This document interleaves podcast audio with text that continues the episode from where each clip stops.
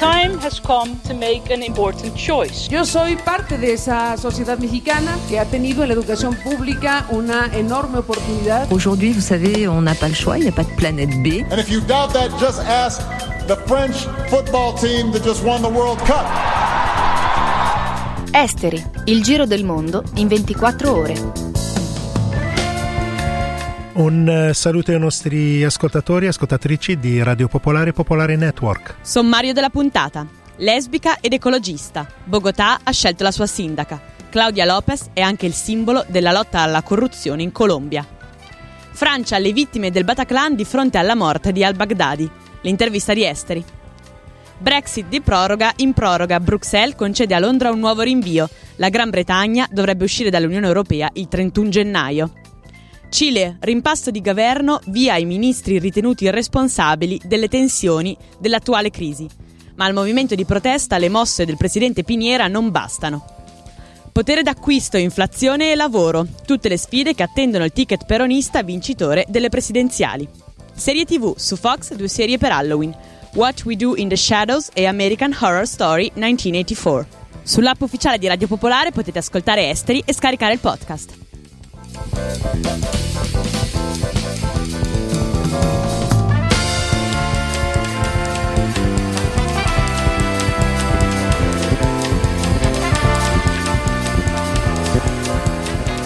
Partiamo con le notizie, partiamo dalla California che continua a bruciare, dalla regione a nord di San Francisco dove sono ormai 200.000 le persone evacuate dalle loro case all'area di Los Angeles dove abbiamo raggiunto il giornalista Luca Celada. Stato di emergenza dichiarato dal governatore della California per tutto lo Stato, ma che interessa specificamente due focolai, uno nel nord della California a nord di San Francisco, la zona di Sonoma, di Napa del Vino, a nord di Santa Rosa, eh, dove eh, ci sono venti molto forti, cosiddetti Diablo Winds, che sospingono le fiamme su eh, centri abitati eh, con centinaia di migliaia di evacuati e diverse strutture andate in fiamme. E eh, poi invece al meridione, attorno a Los Angeles, un paio di focolai, l'ultimo che risale alla notte eh, californiana di poche ore fa, che si è sprigionato in una zona piuttosto densamente popolata nei pressi del Getty Center, quindi sopra Beverly Hills, a Brentwood per intenderci. 200.000 evacuati in generale sono veramente tanti. Dove sono stati messi? Vengono messi in centri di accoglienza allestiti in uh, edifici pubblici, scuole per lo più, uh, però si tratta di uh, centri di fortuna molte persone eh, vanno a vivere o a stare temporaneamente con amici e parenti. Sono grandi numeri esattamente. Il leader laburista Jeremy Corbyn ha detto no alla mozione presentata dal premier conservatore Boris Johnson per la convocazione di elezioni il 12 dicembre. Io non mi fido del primo ministro e la maggioranza del paese non si fida, ha detto Corbyn rispondendo a Johnson alla Camera. Corbyn ha accusato il Premier di essersi rimangiato tutte le promesse sulla Brexit, eh, sulla Brexit, ma ha detto anche di volere elezioni anticipate, ma non a dicembre, almeno fino a quando non ci saranno garanzia che, che, il no deal non sia escluso dal tavolo. Oggi intanto Bruxelles ha concesso una nuova proroga a Londra. Sentiamo Maria Maggiore. Il weekend è stato proficuo, scambi intensi di telefonate tra il premier francese Emmanuel Macron e il premier britannico Boris Johnson. Alla fine è arrivato un nuovo accordo. I 27 danno il via libera al terzo rinvio della Brexit, questa volta al 31 gennaio 2020 e lo annunciano prima della decisione sulle elezioni nel Regno Unito attesa per questo pomeriggio a Westminster. In cambio Johnson deve nominare adesso in fretta e furia un commissario britannico per la nuova commissione von der Leyen che partirà da dicembre e dovrà partecipare a discussioni sul prossimo bilancio europeo, un rompicapo non completamente risolto, ma gli europei non hanno scelta, non vogliono essere quelli che hanno spinto Londra fuori dall'UE, vogliono a tutti i costi un accordo di divorzio per ricevere quei 40 miliardi di euro che Londra si è impegnata a pagare negli anni scorsi e tutto il resto del pacchetto, inclusi diritti per i cittadini europei che vivono nel Regno Unito. Intanto a Londra si svolgeranno nuove elezioni e vedremo cosa verrà fuori da questa questa saga sembra senza fine. Da Bruxelles Maria Maggiore per Popolare Network. Esteri. Il giro del mondo in 24 ore. Radio Popolare, Popolare Network.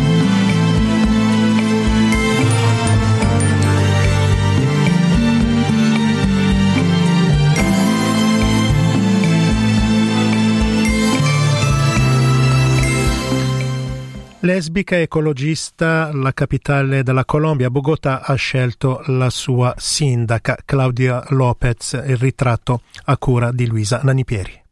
Hoy en Bogotá ganó el cambio.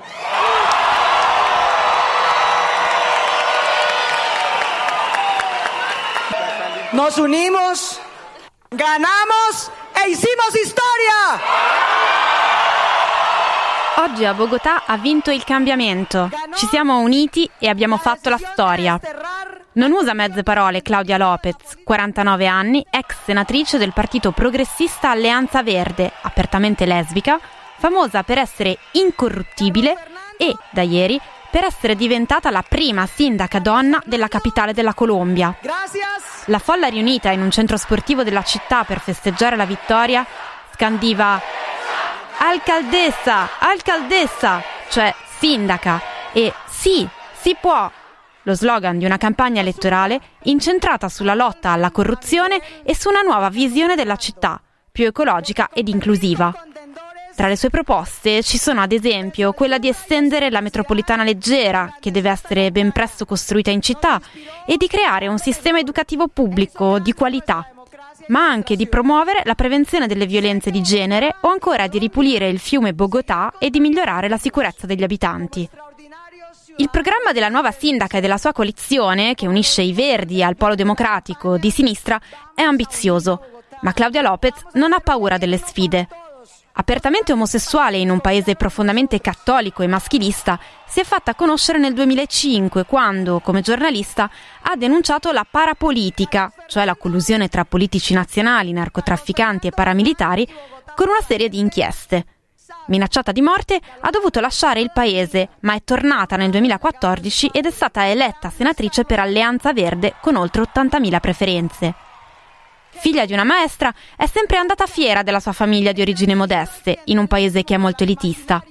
Lei ha potuto studiare grazie a delle borse di studio successive che le hanno permesso di laurearsi prima in finanza, amministrazione e relazioni internazionali a Bogotà e poi in amministrazione pubblica e politiche urbane alla Columbia University di New York.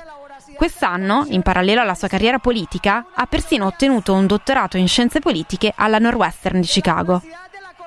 Con questa elezione Claudia Lopez si aggiudica una delle poltrone più importanti del paese dopo quella del presidente, al momento occupata da Ivan Duque, membro di un partito della destra radicale e vicino ad Alvaro Uribe. Il suo risultato e la forte perdita di consensi della destra uribista lascia intravedere un futuro ricco di cose positive come ha sottolineato la nuova sindaca domenica davanti ai suoi sostenitori, aggiungendo che la capitale ha scelto una donna e ha scelto un futuro libero dal maschilismo, dal razzismo, dal classismo, dall'omofobia e dalla xenofobia. El liderazgo de una mujer luego de centurias de gobierno de hombres, casas y cunas políticas.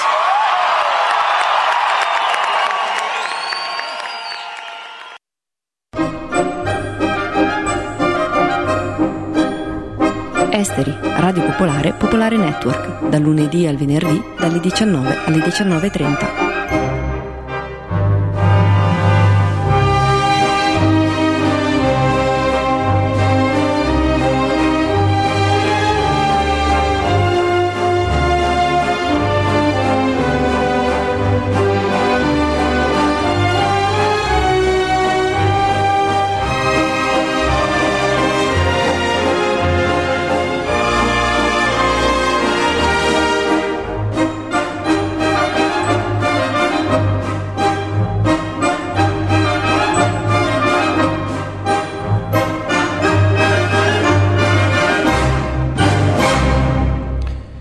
La lotta paga, la lezione ci arriva anche dal Cile, il presidente Pinera ha mandato via i ministri ritenuti responsabili dell'attuale crisi. Sentiamo Martina Stefanoni. Lo stato di emergenza in Cile è stato abolito questa notte e il presidente Piniera ha annunciato un rimpasto di governo. I ministri coinvolti saranno otto. tra cui il ministro dell'interno Andres Chadwick e quello delle finanze Felipe Larrain, ritenuti responsabili rispettivamente della violenta repressione e dell'aumento dei biglietti del trasporto pubblico. I manifestanti, però, come ci ha raccontato da Santiago Domenico Musella, redattore di Pressenza, non sembrano intenzionati a fermarsi. Quello che cerca di far vedere il governo è che si sia ritornati alla normalità, tra virgolette. E in realtà non è così perché ehm, sebbene una grande parte della popolazione diciamo, sia ritornata alle attività eh, lavorative normali, le scuole abbiano riaperto, e ehm, molte stazioni della metropolitana, per esempio qui a Santiago, anche hanno riaperto, c'è anche una buona parte della popolazione che resta eh, mobilitata. Quindi eh, in realtà, nonostante il rimpasto di governo, nonostante le, le misure che sono ritenute in realtà un rifacimento del trucco abbastanza superficiale. E non sembra che si stia fermando la mobilitazione. Già sono state convocate per questa settimana varie manifestazioni io credo che si sia installato già nella popolazione il, il desiderio di cambio eh, radicale. C'è molta gente che sta chiedendo un cambio della Costituzione, quindi non delle semplici eh, riforme, un semplice rimpasto. Quindi io penso che seguiranno le mobilitazioni e già ci sono primi segnali anche um, a partire da questo lunedì che e la gente non si accontenterà facilmente diciamo, delle misure del governo. Quanto fatto e detto finora dal Presidente infatti rappresenta solo la punta dell'iceberg dei problemi cileni, ma le proteste chiedono di andare più a fondo. Non ci fermeremo finché Piniera non si dimetterà e finché non avremo una nuova Costituzione, dicono in strada.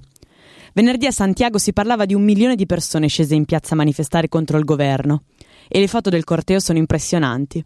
Esiste però un altro Cile, il Cile che nel 2017 ha votato Piniera per la seconda volta, dopo il suo primo mandato 2010-2014. Il Cile che si è arricchito con Pinochet e che ha continuato a farlo con il neoliberismo di Piniera, sulle spalle della classe popolare che invece è sempre più povera. Secondo Domenico, però, questo Cile rappresenta ora una minoranza. Non sono così convinto che, per esempio, buona parte di questo Cile di cui parli tu non abbia cambiato idea nelle ultime settimane. Eh, ovviamente c'è una piccola percentuale eh, diciamo del Cile, che sono quello che molti movimenti sociali chiamano l'1%, che ha interesse no? nel mantenere il modello perché eh, è tra i, i privilegiati diciamo, che, che gode del, dei, dei, benefici di questo sistema. c'è tutta una parte diciamo, anche popolare che effettivamente appoggia eh, la destra e le misure di destra, eh, ma questo io credo sia dovuto soprattutto all'abilità comunicazionale e propagandistica da parte de, del governo e della destra. Molta gente eh, purtroppo anche mh, a causa del fatto che istruzione, eh, soprattutto l'istruzione pubblica, è, è di bassa qualità e non è garantita come diritto, soprattutto nelle fasce popolari, io credo che molta gente giustamente è sensibile a questi messaggi di ehm, paura, terrore e caos e quindi si rifugia nella, nel messaggio diciamo, rassicurante della destra, però io credo che nelle ultime settimane questo sta, sta comunque cambiando. Abbiamo visto nelle ultime settimane anche gente dei quartieri alti, eh, tra virgolette, di Santiago, che sono tra i quartieri anche più ricchi di tutta l'America Latina, anche lì ci sono state delle manifestazioni, quindi questo credo sia un segnale mh, mm, che ci deve far riflettere diciamo, su questo. Ma perché a solo due anni dalle elezioni vinte da Piniera la maggioranza avrebbe cambiato idea? Io credo che si è persa la paura e il timore di, di ribellarsi. No? C'erano alcuni cartelli, per esempio, delle manifestazioni che dicevano ci hanno tolto talmente tanto che ci hanno tolto anche la paura.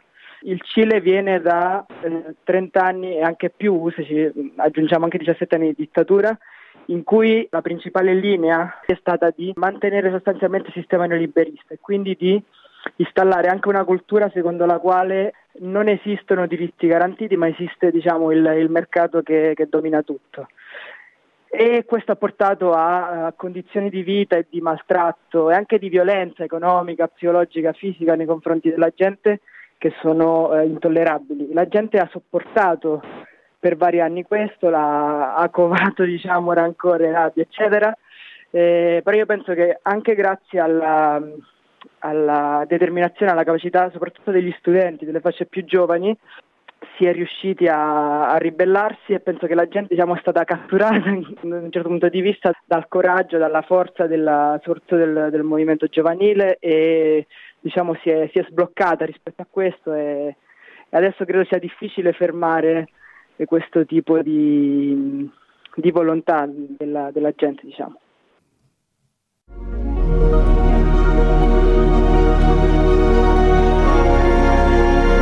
Il podcast di Esteri è sui siti di Radio Popolare e Popolare Network.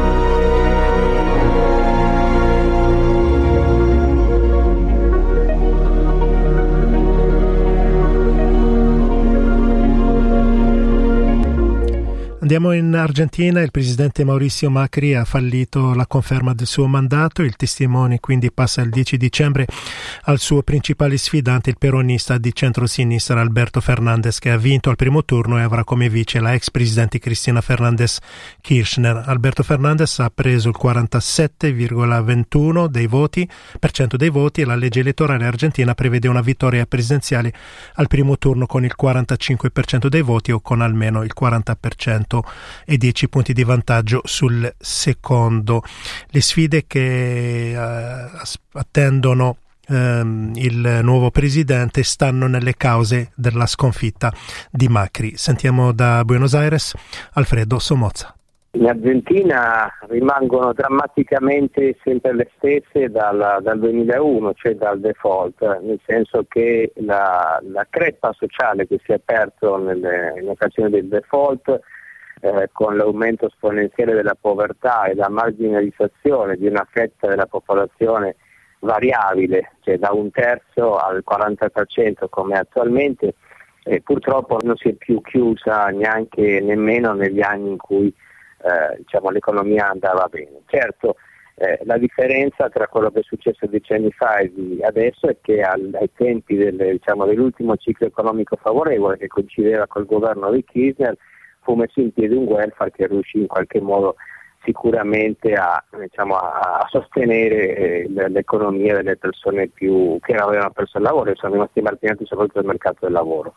Quello che è successo in quest'ultimo anno, perché fino a un anno fa nei sondaggi Macri grosso modo stava ancora vincendo, è che ci fu un'accelerazione, un, diciamo, un combinato disposto, da un lato la svalutazione della moneta, soprattutto in questi ultimi tre mesi, eh, quando la moneta praticamente ha perso metà del suo valore, quindi con un rincaro di tutta una serie di, eh, di consumi che sono legati alle importazioni e soprattutto con l'aumento anche ad esempio dell'energia e del combustibile e parallelamente una, diciamo, un deprezzamento delle, degli stipendi e delle pensioni perché l'altra grande mancanza di Macchi è stata l'incapacità di debellare l'inflazione. Quindi eh, diciamo che l'inflazione mm, quando si arrivano a numeri come quelli argentini siamo attorno al 60% annuo e mese per mese va erodendo il potere d'acquisto soprattutto dei più poveri perché anche gli aumenti frequenti dei stipendi e pensioni non riescono ovviamente a stare al passo con l'aumento, con il deprezzamento appunto provocato dall'inflazione stessa. Quindi è stato il, il malcontento sulla gestione economica di Macri che l'ha colpito anche geograficamente, perché eh, attenzione che Maurizio Macri ha perso le elezioni per la periferia di Buenos Aires, cioè la provincia di Buenos Aires dove si concentrano quasi 10 milioni di persone appunto fuori, fuori dalla città capitale, ma comunque sono le persone che poi interagiscono con la città tutti i giorni. E, e, e, circa il 40% dell'elettorato argentino si concentra lì, così come quattro anni fa Macri aveva vinto l'elezione perché aveva vinto la provincia di Buenos Aires, adesso è successo lo stesso all'incontrario, è stata appunto fatale per lui quella, quella, quell'importante quota dell'elettorato argentino che si concentra nella periferia di Buenos Aires e che coincide con quella povertà. Quindi chi ha votato per Alberto Fernandez che cosa si aspetta adesso? Sentiamo ancora Alfredo Somozza. Le aspettative sono molto semplici, la gente che ha votato eh, ieri per Alberto Fernandez vuole in qualche modo che tornino i tempi rispetto a 4-5 anni fa quando stavano meglio, cosa che è piuttosto improbabile ed è tutto da capire cosa succederà perché per la prima volta in 70 anni di storia il peronismo andrà al governo in recessione economica e senza, e senza soldi da spendere perché le, diciamo, le casse dello Stato sono vuote e il paese è fortemente indebitato. Quindi vedremo la principale sfida per Alberto Fernandez sarà quella di eh, trovare una chiave d'uscita per una crisi che non può che passare da una riattivazione economica per poter avere qualcosa da retribuire. Ecco, c'è una novità nel panorama argentino, nella storia del peronismo, ma è l'unica cosa possibile in questo momento perché il Paese non può più indebitarsi, non può più creare inflazione eh, stampando moneta eh, e non può più svalutare la moneta. Ecco, quindi diciamo che è l'unica possibilità che resta all'Argentina per tentare in qualche modo di riattivare l'economia. Fare Radio Popolare. Abbonati per sostenere l'informazione indipendente.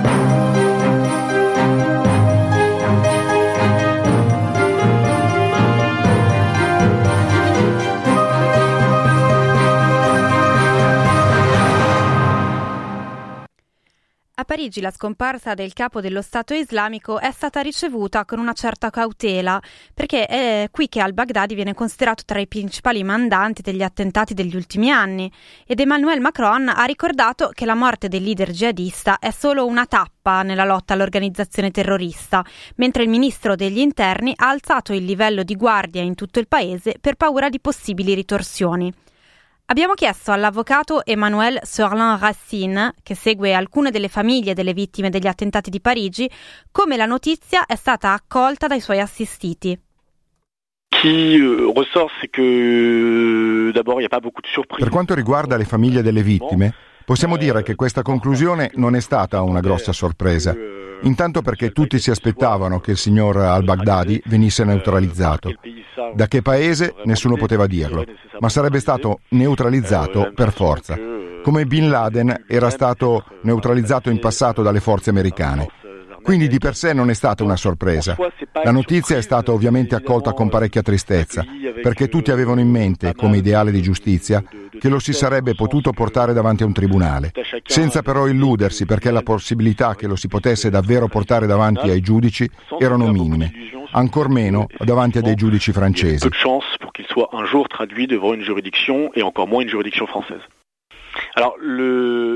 Il fatto che il mandante principale a priori degli attentati non sia più in vita cambia per forza di cose, perché non si farà mai un processo ad al-Baghdadi, è evidente.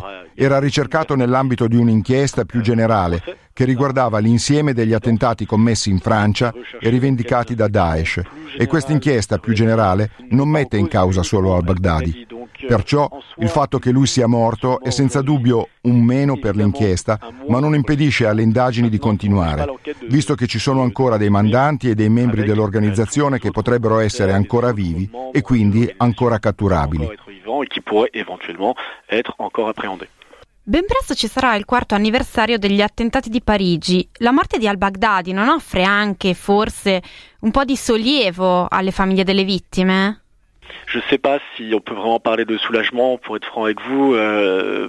Non so se si può davvero parlare di sollievo, ad essere onesto, perché il fatto che il mandante principale non ci sia più non vuol dire che l'organizzazione smetterà di operare. E del resto, certo, dentro di voi, se siete il genitore di una persona assassinata, potreste voler augurare la morte di chi ha dato l'ordine, ma ci troviamo a mani vuote.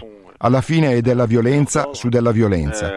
Penso che nessuno sia sorpreso, se lo aspettavano tutti, ma non credo che quello che è successo dia un senso di giustizia e quindi di sollievo, se posso permettermi. Infine, serie TV, prima di sentire Alice Cocchetti di Film TV, a tutti un caro saluto da Sciauchi. È la settimana di Halloween, la notte delle streghe, la festa di origini celtiche che affonda le proprie radici nell'antichità precristiana e che nella sua attuale forma americana, parti in maschera, dolcetto scherzetto, casa per casa, si è ridiffusa anche in Europa, in parte anche grazie alla sua frequente rappresentazione nelle serie tv statunitensi. E se l'episodio di Halloween è un elemento ricorrente di tantissime sitcom, per celebrare questo Halloween 2019 Fox Italia sceglie di di programmare una bizzarra sitcom più o meno horror. Parte infatti proprio il 31 ottobre What We Do in the Shadows, che è la versione seriale di un film omonimo del 2014, in Italia conosciuto anche col titolo Vita da vampiro. Il film, realizzato e ambientato in Nuova Zelanda, è diretto, sceneggiato, prodotto e interpretato da Jermaine Clement e Taika Waititi. Il primo è celebre anche come parte del duo comico musicale Flight of the Concords. Il secondo, fattosi conoscere proprio con questo film, è stato poi assoldato dalla Disney Marvel per dirigere il blockbuster Thor Ragnarok e recentemente ha riscosso un grande successo anche al Festival di Toronto con il suo nuovo film Jojo Rabbit ed è considerato tra i registi più promettenti di Hollywood. Clemar e Waititi producono e fanno un cameo anche nella serie TV che parte dalla medesima premessa del film. Si tratta di un mockumentary, cioè di un finto documentario che immagina di seguire la vita quotidiana di alcuni vampiri oggi. Dalla Nuova Zelanda l'ambientazione si sposta nella newyorkese Staten Island, ma gli effetti esilaranti non cambiano. L'idea è rappresentare tutte le caratteristiche tradizionalmente associate ai vampiri: bere sangue umano, dormire in una bara di giorno, non riflettersi negli specchi, essere sensibili alle croci, dissolversi con la luce del sole, potersi trasformare in animali o in nebbia o rendersi invisibili, dover essere invitati per poter entrare nelle case altrui, eccetera e osservare l'effetto che fanno nella normalità della routine contemporanea. Ma ci sono anche idee nuove, per esempio l'introduzione di un vampiro d'energia che può uscire tranquillamente anche di giorno e non ha bisogno di succhiare sangue umano, gli basta assorbire energia dai colleghi in ufficio facendoli arrabbiare moltissimo oppure annoiandoli a morte con infiniti racconti delle vacanze o aneddoti sconclusionati. Insomma, un collega che capita di avere più o meno a chiunque. Attenzione dunque, potrebbe essere un vampiro. E a proposito di serie horror, il 7 novembre, sempre su Fox, arriva la nuova attesa stagione di American Horror Story. La serie creata da Ryan Murphy e Brad Falchuk, che ogni annata cambia vicenda, personaggi e ambientazioni. Arrivati alla stagione numero 9, gli autori, che negli ultimi anni hanno usato il formato spaventoso dello show per commentare direttamente la terrificante politica americana, sembrano tornare a un horror più basilare. Intitolata 1984, quest'annata si svolge appunto nel 1984 1984 e si presenta come uno slasher, quel genere horror thriller di grande successo proprio negli anni 80 in cui un killer misterioso perseguita e uccide uno dopo l'altro i personaggi. American Horror Story 1984 si svolge dunque a Camp Redwood, un campo estivo in mezzo al bosco e sulle rive di un lago, dove cinque amici incaricati di fare gli animatori devono fronteggiare la minaccia del sanguinario Night Stalker. Tra abuso di lacca, vestiti colorati con le spallotte e musica da aerobica, l'effetto nostalgia è assicurato e chissà che anche le urla di paura non siano amplificate dal ricordo di quel terribile decennio.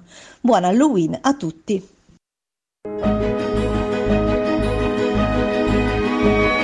Avete ascoltato Esteri, un magazine di Radio Popolare.